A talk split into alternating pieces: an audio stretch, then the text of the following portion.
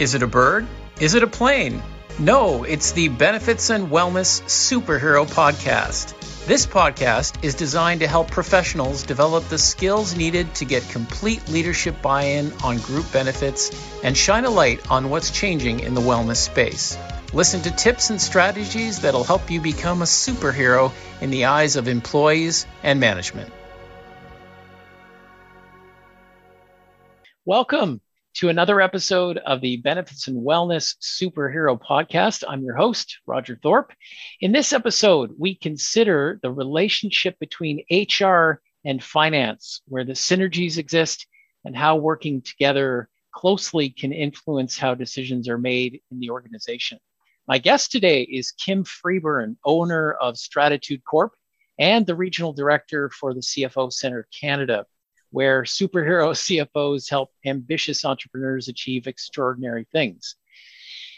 Kim has more than 25 years of corporate experience helping business owners, large and small, resolve critical business issues and develop strategies to enhance shareholder value and overall financial results.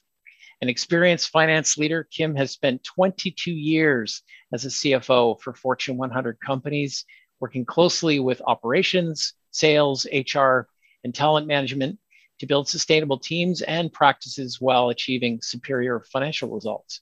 She has spent the last five years working with mid-size and owner-managed companies to build value for the long term by translating complex problems into clear, measurable, and meaningful actions so entrepreneurs can have the time and money to do what they love, which is very important. Her collaborative approach ensures business decisions are holistic and values based. Well, with all that, Kim, welcome to the podcast. Thank you very much, Roger. It's a pleasure to be with you this morning, and I'm looking forward to our chat. Me too. This is great. I appreciate you taking the time. So let's dive right in. Um, let's start with sort of a, uh, from your point of view as a CPA and a career, obviously very experienced CFO, how did your sort of non, very non traditional interest in the HR side begin? Where did that come from?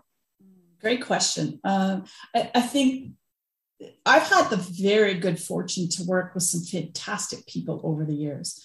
And that happened very early in my career. And, and working with those people, um, HR managers and HR directors, that allowed me, I think, to be curious about HR um, and talent development and people who were generous with their time with me, uh, more importantly, I think for me, it was people who led by example. So, some very good examples of people who were values based in how they approached their work. Um, they invited me to participate in, in projects, uh, things like steering committees, uh, compensation programs, ethics committees, just mm-hmm. those types of, of extra and additional activities that can take place within inside of an organization and really encouraged me to get involved in things that I was curious about or interested in.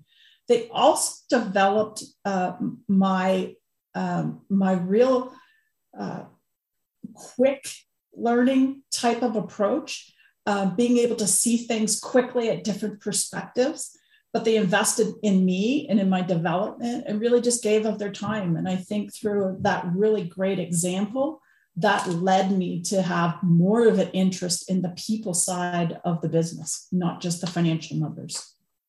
And I'm sure that's been a huge advantage for you over your career, uh, being able to see it from that point of view. It's that human factor uh, that's so key to any business.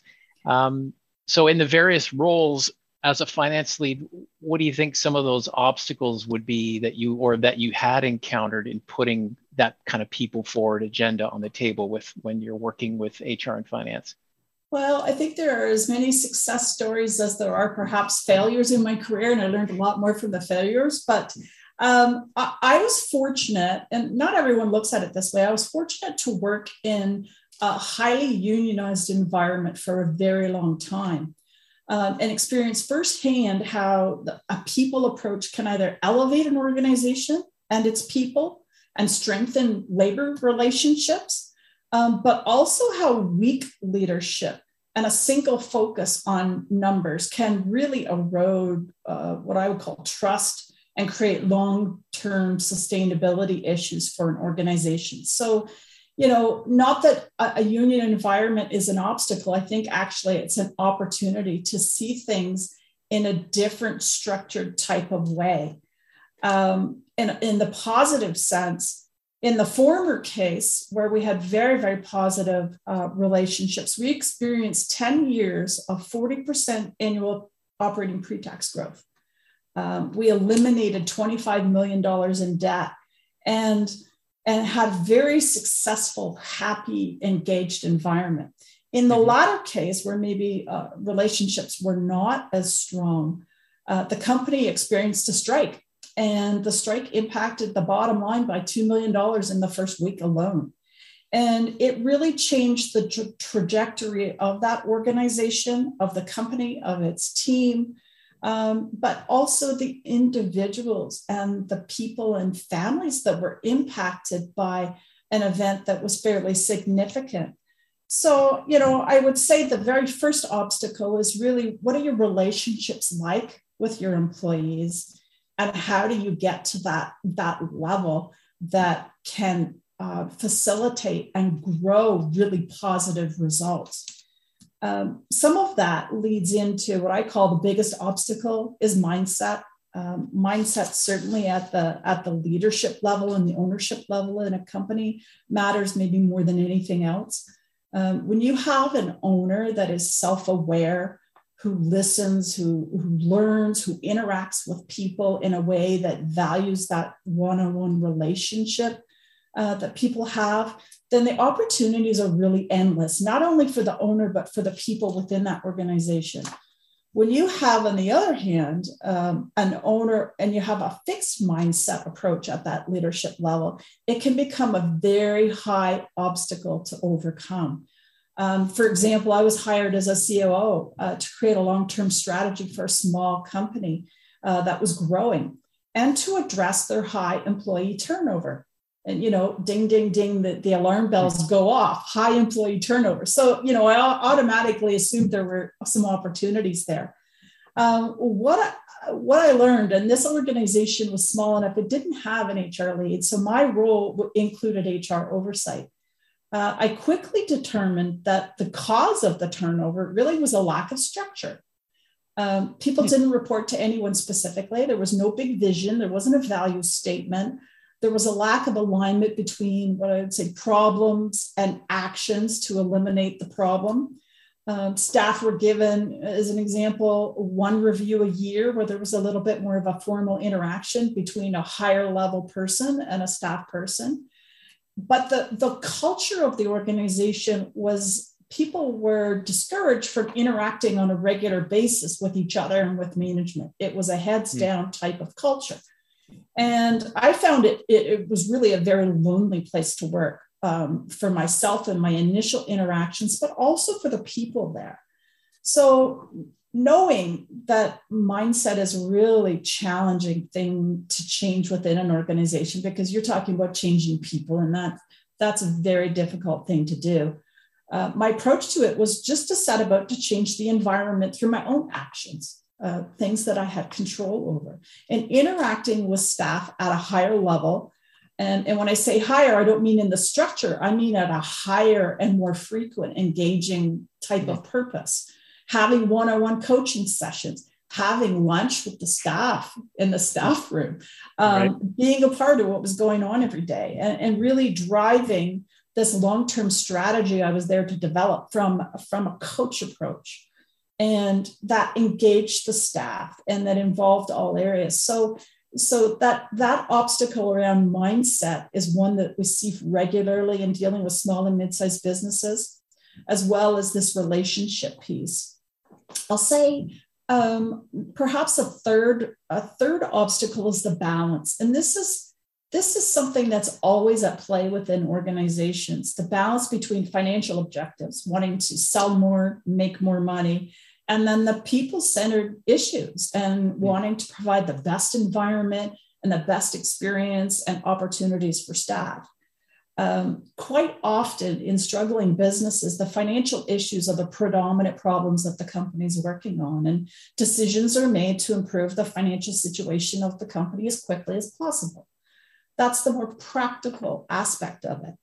um, financially strapped businesses have a difficult time giving back to their people at the level that they want to mm.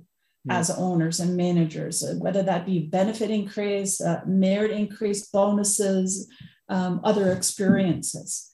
So if you think of, of this obstacle as a scale um, and trying to keep these things in balance, then too much of one area tips the scales and it creates um, challenges in, in many different areas. And if you're too numbers focused, obviously people suffer. Likewise, I think when leaders make poor people centered decisions, the financial health of the organization suffers. Hmm. Uh, you know, a great example would be cost saving measures. Um, the first thing we do when we come into a situation or problem is look at it from saving costs do we have too many people? Um, and in most businesses, the payroll cost is really the single biggest cost that an organization has. So saving in this area can really have an immediate impact, but both positive and negative. There's a balance to this. The key to this type of, of decision is to balance the need to cut costs with a strategy uh, that considers the talent and the people that you have. What what's going to happen with productivity? What's an exit approach and how can we manage through an exit in a really cost effective way but in a people centered way as well that minimizes the overall impact you can have the stress to the people in the organization um, and and it's bringing forward those multiple perspectives when you're making these types of cost cutting decisions and working on leverage. So, not on cutting, but on leveraging, leveraging mm-hmm. the assets that you have to get more from them, as opposed to doing with less and, and a different sort of mindset there. So, you know, when you're coming, as an example, to talk to a finance person about adding an employee to the to the roster and, and enhancing your human capital skills um, sometimes that answer is heard as no when really it should be heard as when right so um, you know those are those are some of the obstacles i see the the mm-hmm. relationships the mindset of the owners um, and certainly the balance of objectives within an organization um, you know coming coming to that siloed organizations is another big obstacle and that's just people heads down, focused on their own areas and really not sitting up and taking a look around and seeing how do we synergize all of the talent that we have and the ideas uh, to move an organization forward. Well, those are certainly some obstacles. so those are, um, I mean, if you have an awareness that that is what you're living in, um, if you're in that finance situation or that HR chair, and you can see what's going on. I mean, I guess the next step is how do you get around this? Because you have to know what you're dealing with. If you come in to a new role in finance or in HR, and you you've got the lay of the land. Um, if these are the more, more common obstacles, what are the trends do you think, Kim, in terms of addressing these ones? What would those be in terms of fixing it? Um, you mentioned one one thing, just coming into a new role, and I think mm-hmm. there's the opportunity whether you're in an existing role or whether you are changing roles and coming into a new organization or taking on something new to really look at it as a new reset. Mm-hmm. And the two most critical people I believe, aside from an owner or the leader of the organization, to be sitting at the table and making those decisions and being part of what happens on a daily, weekly basis is your finance person and your HR person. The biggest assets within an organization are the people and then the financial assets that, that a company has, whether they be fixed assets or financial or otherwise. So, having those two people with a seat at the table is critically important. I think all too often the seat at the table is, is an operations lead, a sales lead, a finance lead, and that's it. We need to have um, the people aspect of things considered in having an HR lead sit at those decisions, uh, at those tables, and make those decisions on an ongoing basis. Um, the trend, I, I think that that I see in resolving some of this is the trend toward holistic leadership. And what I see is, is an increased popularity with this type of approach. I think the issues around COVID and the style of work that's been uh, happening in the last couple of years has really brought forward an emergence of uh, mental health awareness. Mm-hmm. And so when people say holistic leadership, I believe, and what that means to me is not only focusing on the what we want to achieve, but the how we want to achieve it. And I, you know, if I look at finance as an example, finance, the role is the what. What are we going to achieve? When are we going to do it? The HR piece of it is the how. We're going yeah, to do it through people. Yeah. And and by managing people and by engaging people. So HR plays a critical role in that holistic leadership of this. Um, you know, concern for mental health and wellness is now more mainstream than it ever has been. When you think even back three or four years ago, it really was a, a taboo topic in organizations. Mm-hmm. Um, it was that hidden cost, and no one ever spoke about it. Um, health and wellness programs is a way that organizations can give back to their employees that can have a positive impact not only on the employees but also on the financial impact of the company. They can be really low cost types of approaches um, and they can directly affect the bottom line. Um, an investment in a people approach as an example as a solution to addressing addressing uh, one of the obstacles is you know have a coach approach Sometimes mm-hmm. that means not hiring a coach, which can be expensive in an organization, but it's it's having the people that you have in leadership roles have a coach type of approach to the way they manage. And maybe they're certified coaches. I, for example, later in my career, got my executive coaching certification. And it's made a huge difference to the way that I approach looking at problems and assessing problems and has taken away the urgency to act and more implemented an urgency to listen and to really come up with good, well rounded solutions to problems that can have a big benefit to the company and to the people. Um, and then I think another trend this is a really non financial sort of response. Um, but I would say the trend towards ESG, so the environmental and social and governance trends that we see in today's global uh, economies, I think is really helping to address the obstacles of this siloed approach to business. Um, mm-hmm. it isn't always about the bottom line.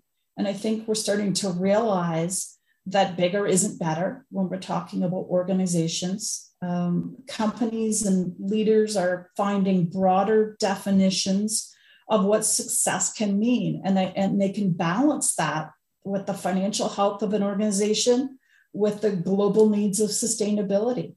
And we're starting to see now that uh, not only new industries, but organizations that have traditionally been your, your bricks and mortar financial organizations have farther reaching initiatives and values and goals that they're looking for in terms of giving back and a more economical well-rounded approach.